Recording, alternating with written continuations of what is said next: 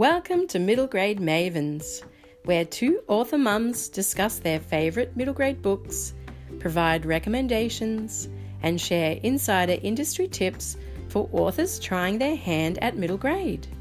Julie Anne Grasso is the author of the Frankie DuPont Mystery Series, cupcake enthusiast, and part time children's literacy wrangler. Pamela Ueckerman is a writer, web designer, and creative dance teacher who sometimes finds time for sleep. Both Julie and Pamela devour middle grade books, not only for research, but to share with their combined brood of four munchkins.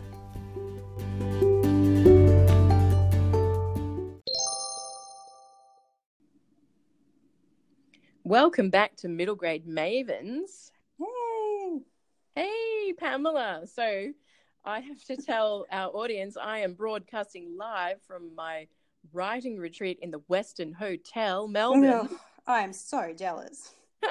so, for our, um, our listeners, I do this every year. I scrimp and save my pennies, and um, I come on a two day writing retreat away from my family. And I either write or edit or do something writerly in those two days. And I do nothing but enjoy myself. So here I am also recording a Maven's episode. You're very lucky. It's such a beautiful summer's day, but I have managed to send my children with my husband out somewhere in the I don't know where they've gone actually. Just I've just told them to go. Give me peace. Yay. go, do not return. Wear yourselves out, please.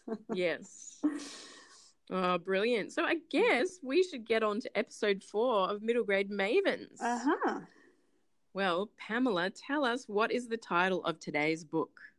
So today I'm reviewing Frankie Fish and the Sonic Suitcase by Peter Helliar. Oh, very interesting. Would you share the black the jacket blurb with us? Sure thing. 12 year old Frankie Fish hates visiting his grandparents. Grandad Fish is cranky and yells a lot and has a creepy hook for a hand. Plus, he never lets Frankie go inside his shed. But after a teensy tiny prank goes wrong at school, Frankie is packed off to old people jail for the whole, whole holidays. What Frankie doesn't know is that Grandad has been building a homemade time machine in the forbidden shed, and the old man has big plans to get his missing hand back. But when Grandad goes back in time, he changes history and accidentally wipes out Frankie's entire family Nana, Mum, Dad, yeah, and even his annoying sister, St. Lou. Somehow, everyone is gone but Frankie and Grandad, and it's only a matter of time until Frankie disappears too. As the last fishmen standing, Frankie and Grandad must race back in time to undo this terrible mistake. But can they stand each other long enough to put the past back together again? And even if they manage the impossible, will Grandad's wonky time machine ever get them home? Oh, it's a long blurb. very, very interesting. What would you class this um, genre as? Uh, sci-fi meets humor meets adventure. Is that a genre? Yeah, it's a, it's a make your own genre once again. Yeah, why not? We can do that. So, what is the estimated word count? Uh, drum roll. I think it's around thirty-five thousand. So it's not too long, and it moves along quickly. And it's, All right, it's got a sweet spot. Yeah. Yeah. so, what drew you to this book? Uh, to tell the truth, I picked it up in a little free library, which is at my boys' school, and I thought I'd see if it suited them because they both love humour, and you know everyone loves time travel books. Um, Yeah. and I know it's been quite popular, um, and there are further books out now, so we'll we'll see, you know, with future books how we go. Oh, and like the thing is that kids in your age group actually love a series, so it Yeah. makes sense, really. Yeah. Yeah, exactly. Once they like one, they want more and more and more. Yeah. So tell us about it. So the begins with Frankie or Francis. He's not Frankie until um, his best friend gives him a new name, and his uh, and his best friend um, Drew, and they they pull pranks. They're pranksters, which you know my kids just thought was fantastic. You know, everyone yeah, a taking notes. Yes, No doubt. exactly. Yes, I'm trying to make sure they don't take notes.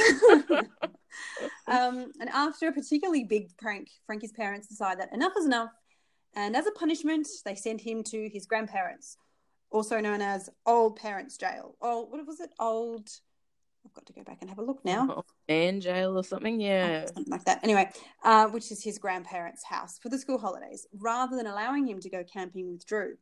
And that's where the fun begins. It turns out that Frankie's cranky old grandpa has invented a time machine and is trying to fix a mistake that cost him his hand many years ago. But we all know what happens when you mess with time, and Grandad is in over his head. So it's lucky that Frankie's there to help fix the mess and save the day and his future. Oh, thank goodness. so, overall enjoyment of this one. Look, I have to admit, when I started this book, I nearly put it down for something a bit more my style. Um, Frankie's parents are terribly cranky. His sister is mean. The teachers are snappy. And Grandad is the meanest, crankiest of them all. I know that life is not all roses, but I don't like it when kids' books portray the adults in their life, especially parents, as their enemies because most mm. parents aren't like that, you know. But I guess, you know, this was sort of set the scene for the whole rest of the book. So I pushed on and the adventure began and I started to enjoy it more. Time travel is an intriguing topic because of the questions it raises. And Peter Helliar cleverly refers back to Back to the Future and to Doctor Who in the book as a reference to the perils of time travel, which I thought of was quite funny. Yeah. Yeah. And, you know, after a while, I thought the writing style was engaging and fun and well paced.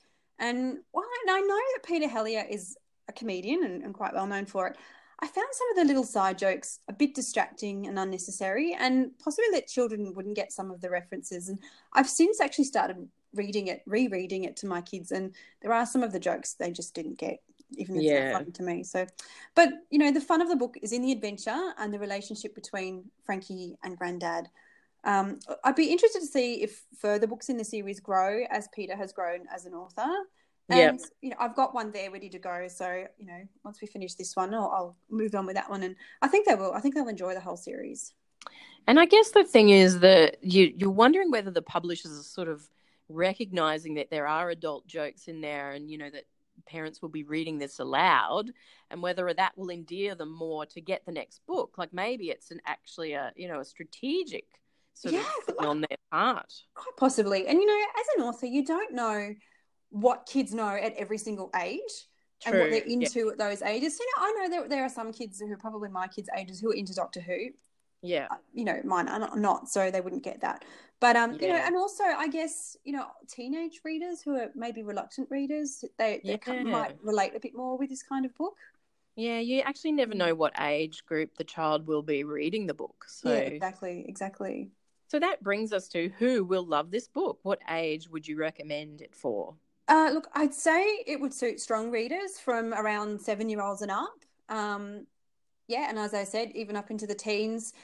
I'm reading it to my boys who are eight and six. The six year old, he he likes the idea, and obviously he doesn't get all the jokes. But yeah, it's a fun, funny book with a strong storyline. So I think it would suit a wide range of kids. Mm, and do you think reluctant readers would also enjoy this book, or is it for more confident readers? Yeah, look, I think I think um, reluctant readers up into the teens might enjoy if you know if they're interested in this kind of thing. Yep. Oh, fantastic! Well, I have actually read this book, and I I quite liked it. I, I wasn't sure whether or not I'd be um you know jumping onto the next book, but I wasn't reading it in the mind of reading it to my child, so it was more about me and me, me, me. yeah, yeah, and that's something I think that I'm always trying to be aware of is that you know my opinion is not the same as my kid's opinion. So yeah, absolutely. You know, and my yeah. kids are not the same as everybody else's kids. So you know. Yeah.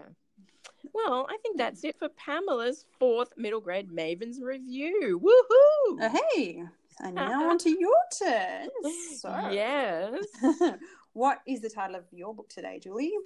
Today, I'm going to review The Girl with the Broken Wing by Heather Dyer, which was released by Chicken House in 2005, interestingly, oh. and it's been re released in 2018. Oh, I'm actually not sure why they've done that, but um, yeah. So, from the jacket blurb, the twins are in bed when it happens. They hear a clattering on the roof tiles, then a tapping on the window. It's a girl with a broken wing, and she's come to stay. Where has she come from? And more importantly, what does she want? The twins have no idea. Perhaps she's their guardian angel. But wouldn't angels snore and have filthy feet? what are you doing? it's very sweet, isn't it? Oh. Yeah. What, what genre is this? Uh, look, this is lower middle grade fiction, I would have to say.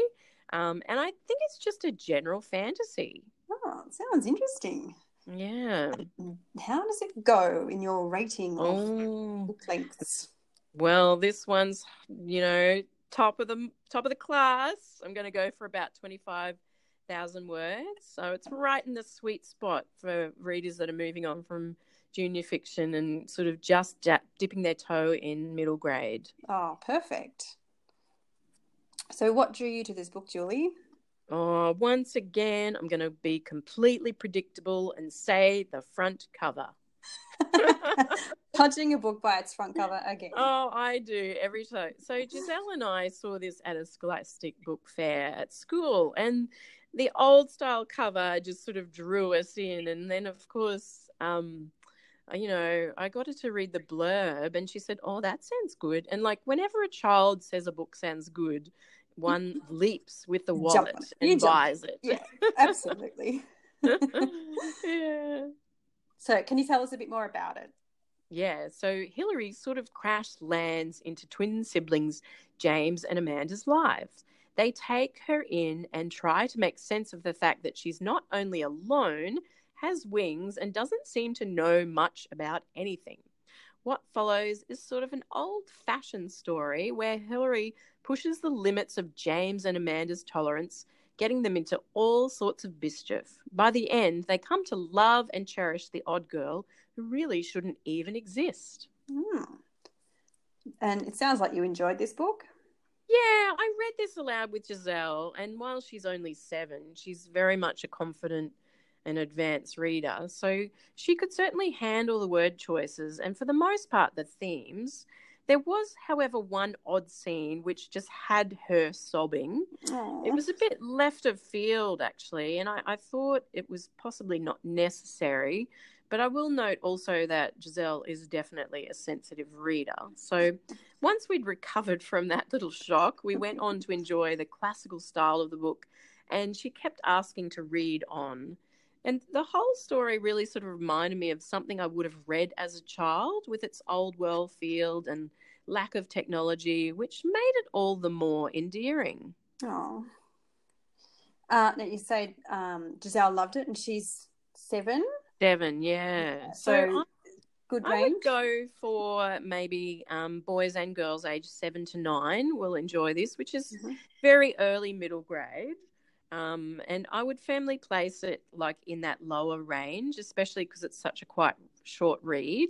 And the themes, for most part, as I said, very appropriate for that age group. Mm. You never know what what they're going to react to, what they're going to be sensitive to. Anyway, it's all, it's never. That's right. Yeah, it's That's right. yeah. Uh, and do you think reluctant readers would enjoy this book, or more confident readers? This is one of the first books we've reviewed that I would actually say it would suit both reluctant and confident readers. Okay, sounds good. Yeah. So that is it for our fourth episode of Middle Grade Mavens. Stay tuned.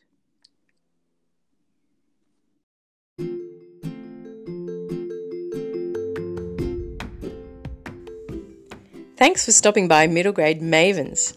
We can't believe we're already heading for our fifth episode. We hope you've enjoyed this journey as much as we have. Stay tuned as Pamela reviews Louisiana's Way by Kate DiCamillo, and Julie reviews The Mulberry Tree by Allison Rushby. And there might even be a sneaky author interview with Allison added in there.